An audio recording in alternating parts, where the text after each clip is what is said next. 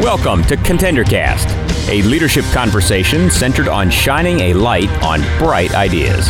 And now here's your host, Justin Hahnemann. Thanks for listening. Thanks for tuning in. Thanks for downloading. It's Justin Hahnemann on the ContenderCast. We're shining a light on bright ideas. Today, you guys are going to be so hungry after listening to this discussion. It is one of the coolest new brands that I've had on the podcast in a long time. And the company is called Life's Grape. Like, I mean, it's so cool. Even the name, it, you just can't help but love it. Life's Grape, like grape. You know, you eat, you know, you eat the grape. Um, and on the podcast is Basha and Courtney Gillespie, co-founders of Life's Grape. Guys, it is so cool and amazing to have you on the Contender Cast. Thank you, Justin. We're glad to be here. I'm excited. Thank you very much. As you guys know, we're gonna go with Basha and Court now. I'm just gonna call you Court. Um, so for those who don't know, Basha and Court Gillespie, um, these guys have launched this company called Life's Grape, family owned, California grown brand of vine dried grapes. There is a difference in their product, which we're going to explore today. And you guys, like I said, you're going to be hungry and you're going to be searching them out and trying to figure out where you can get their product, which we're going to explore also. Um, and I just can't even wait to dive in. So, all right, let's let's start with this first question, the one I love to just get us started with. Basha and Courtney, how did you guys decide I'm going to start a business? We're going to call it Life's Grape, and we're going to quit everything else we're doing and make this our priority. How did this all get started? Well, I wish I could say this was a short story, but it goes back about 35 years, actually. oh my gosh, 35 So- years. Our, yeah, our family business started 35 years ago when our grandparents um, purchased their first vineyard in Madera, California. Uh, back then, it was a Thompson seedless vineyard, and raisins were the hot thing to be growing. So they jumped on board and they were kind of doing it as a, a hobby or an investment. Uh, wasn't really something they were pursuing full time.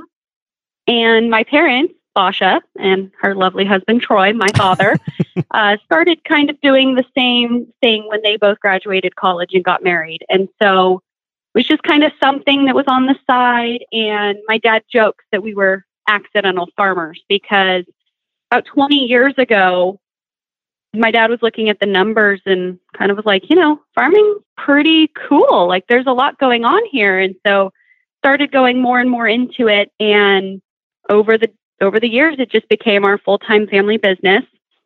And we started growing a different type of grape than the traditional Thompson. Uh, UC Davis released a new variety of grape called the Selma Pete, which is a cross between your traditional Thompson, a Muscat grape, and a Fiesta grape. And they were doing this because one of the problems impacting the industry was labor. Labor was getting too expensive, and it just wasn't becoming financially feasible to be growing the Thompson raisin anymore.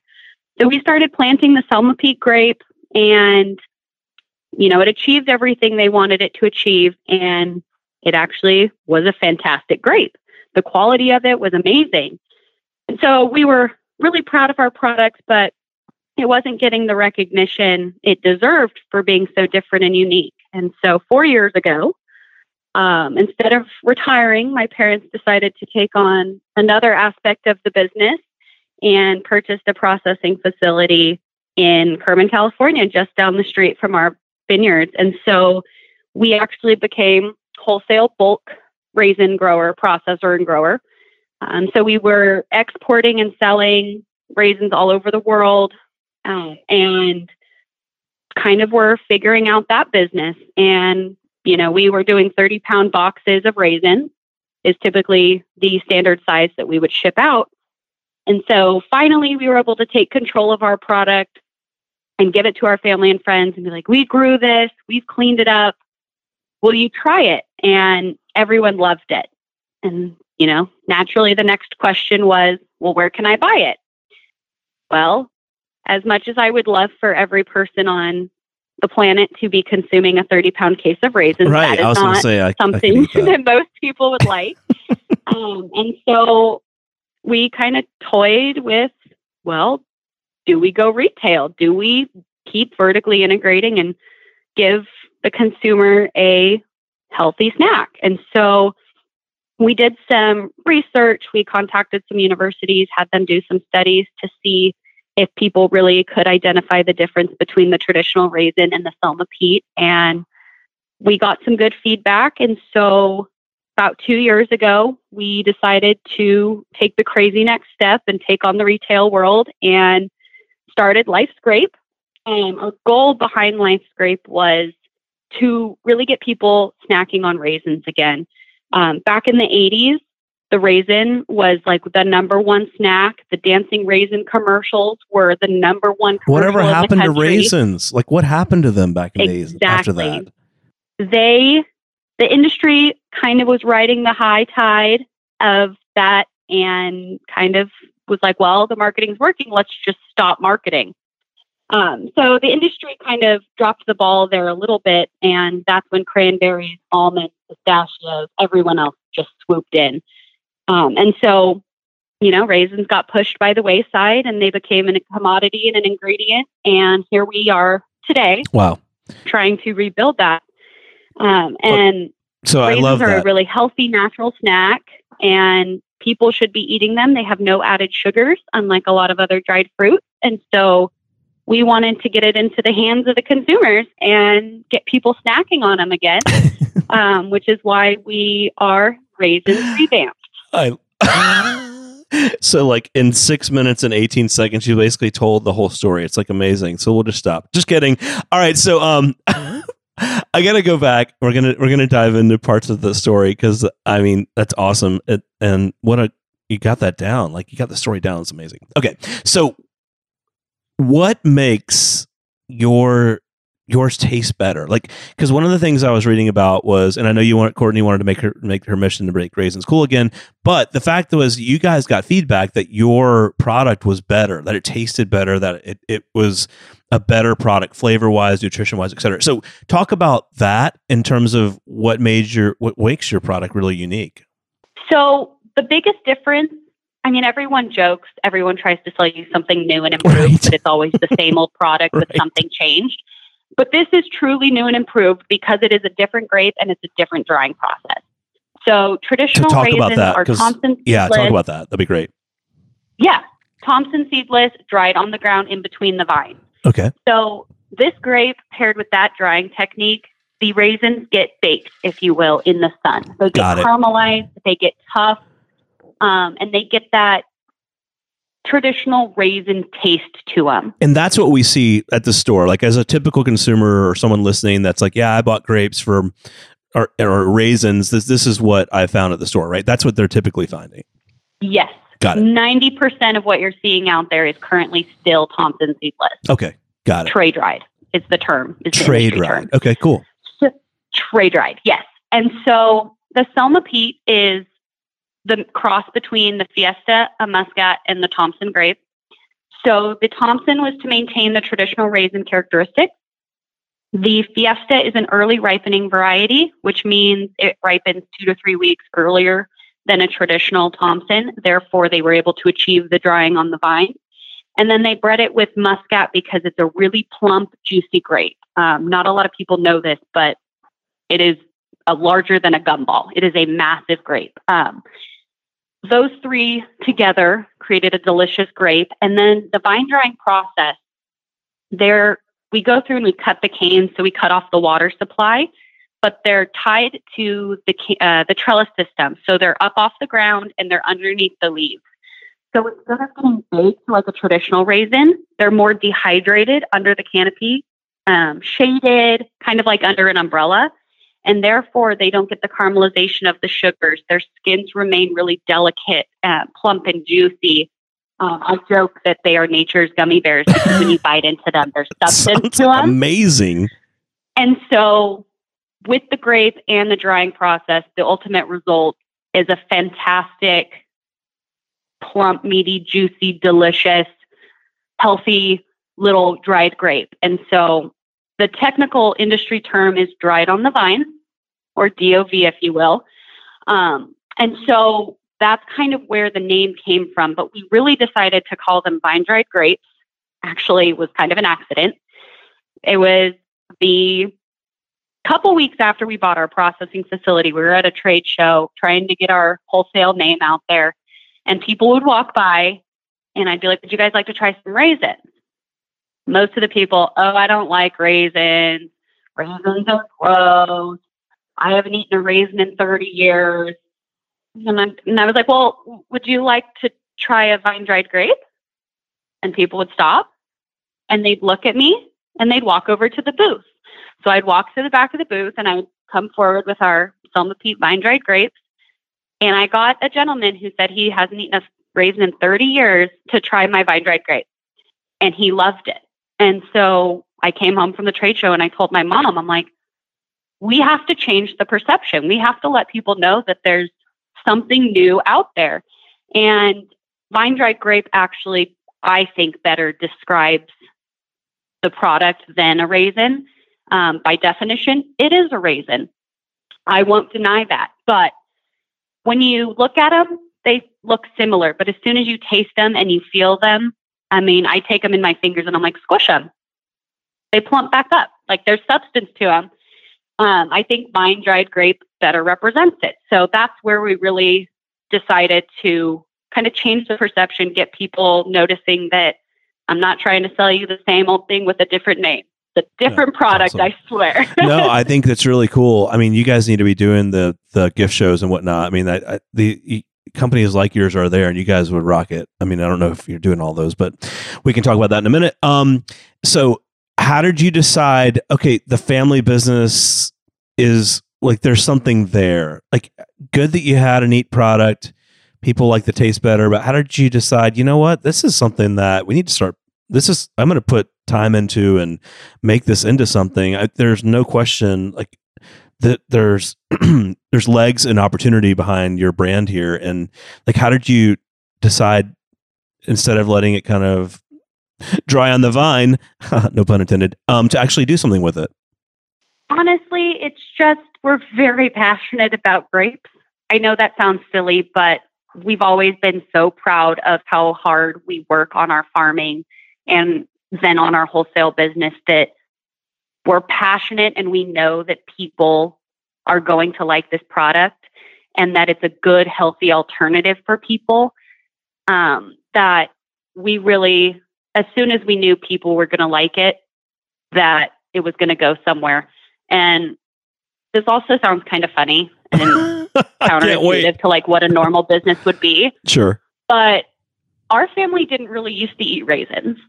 Wow. It was our family business, but I mean, they were there and you'd snack them on snack on them every now and then. But as soon as the Selma Pete came out, our whole family converted and we started eating them more.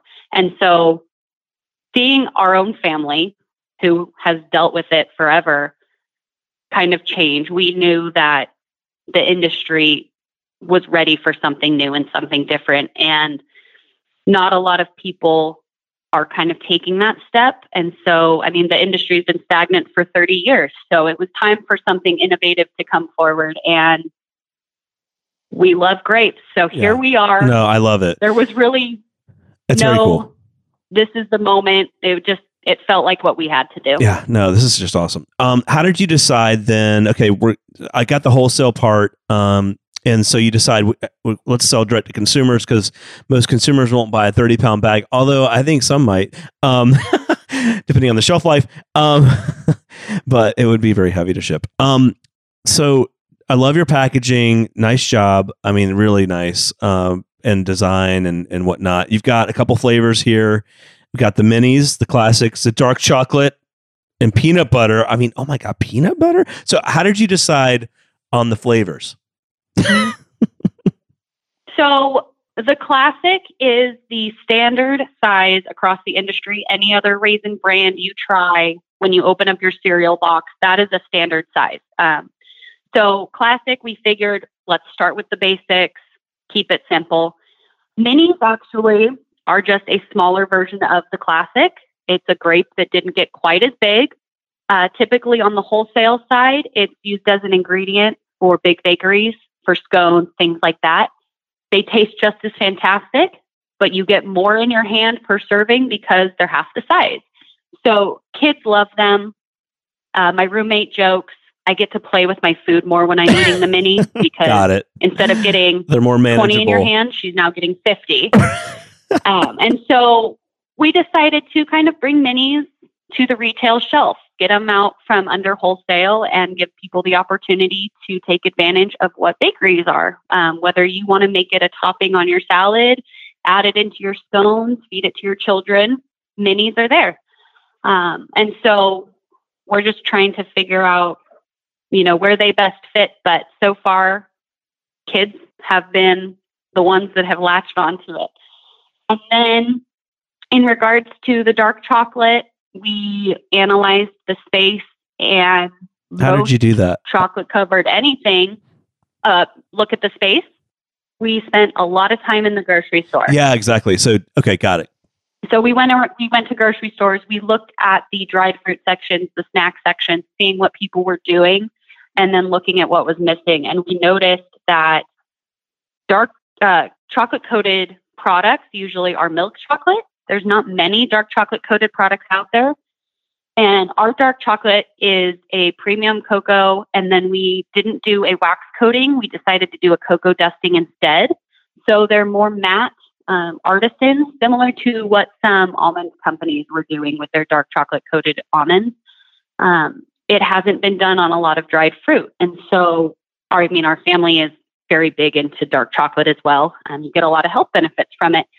So, we wanted to keep it as clean and simple and pure as we could. So, we did the premium dark chocolate, let the sweetness come from the grape. And then that little bit of cocoa dusting was really what puts it over the edge for that luxurious. Cocoa feel. dusting. Um, Oh my gosh. Yes. Okay, so here's a question. So you guys have the manufacturing process for the grape, and you've got that all, you know, from start to finish, from planting or whatever you would call it, harvesting to harvesting and ready for flavor and packaging.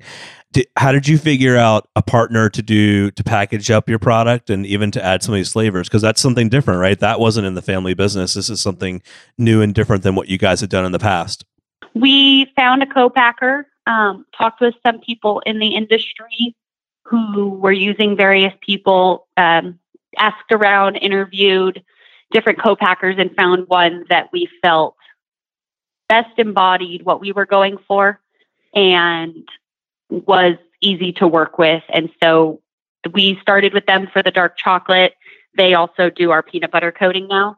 And so our business goal is partners. We want somebody who will work with us, who wants us to succeed. We want them to succeed. We're not sitting here for our own personal gain. And so we found a good partner who wants to help us innovate and create a great product and um, come up with. I mean, the the peanut butter actually was actually kind of an accident.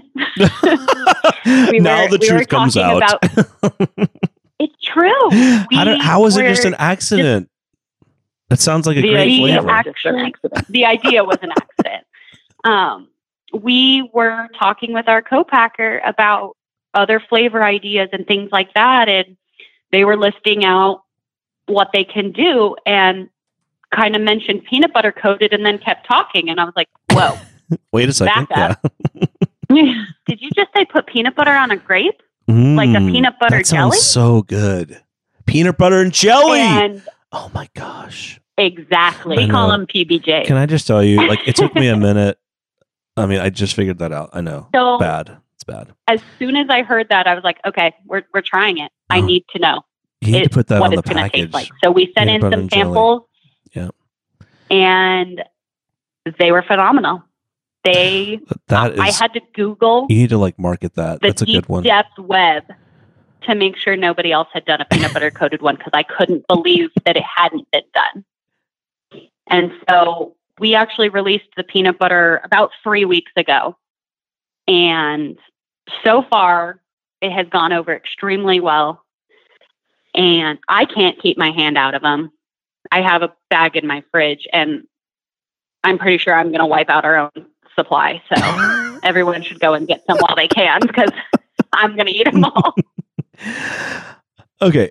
Uh, Um, can't believe you're not already in tons of retail stores, but I have a feeling when I have you guys back on in a year, that's gonna be a different story. Um, so what have been maybe one or two of the biggest lessons learned for you guys since getting started and going from, you know, the family business, the farming, hey, we can make grapes and we can make raisins to, you know, we're not just going to wholesale, we're going to retail. Like what have been one or two of the biggest lessons learned so far?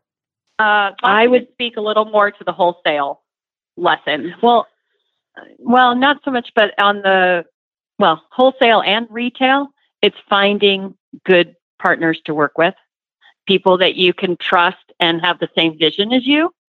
Because you do get a lot of people calling you about, oh, I can help you with this, I right. can help you with that, um, and it's and it's finding the people that really believe in you, and sometimes it's, you can find people that are willing to um, work very hard, and if it succeeds, then they get their um, their payment. Basically, they succeed with you. Yeah. So so it's finding those um, perfect partners, and we've had a few that you know sounded good. We got in and just went, oh, that was not it didn't a good work mistake. out. You know, yeah. that was a bad mistake. Yeah. And I think we all And- have and that. so- right? I mean, that happens. Yeah, that, and then um, learning that you know what we can ask for references and and call people and say, what do you think about this person? That you know, we didn't quite do that as much in the beginning because we were a little bit more trusting. But you know, it's learning those lessons that you can ask for help, and there's actually a lot of people out there that are willing to help you along the way, which is another surprise that we learned. I think Courtney, you would agree with that one. Yeah. And honestly, going from farming to wholesale was its own adventure of how to do Sure. the sales, how Right. to make the uh, partnerships, how to kind of, we were also trying to differentiate our product at the time between the Thompson and the Selma Pete and educating people on the difference and why they should try this one over the other one. Um, but on the retail side, I would say the biggest lesson is how to work the system and figure it all out because they will send you, if you talk to a retailer, they will send you a five tab spreadsheet Yes, that will make your head spin. I know. and you stare at it and you're like, I don't know what 90% of these acronyms mean. Yes. And Um, but I did learn. I had a very helpful um, distributor contact who was willing to take the time and get on a phone call with me and walk me through it because I spent three days staring at it, Googling, trying to figure out what the acronyms meant. I got me nowhere. So finally, I was like, you know what?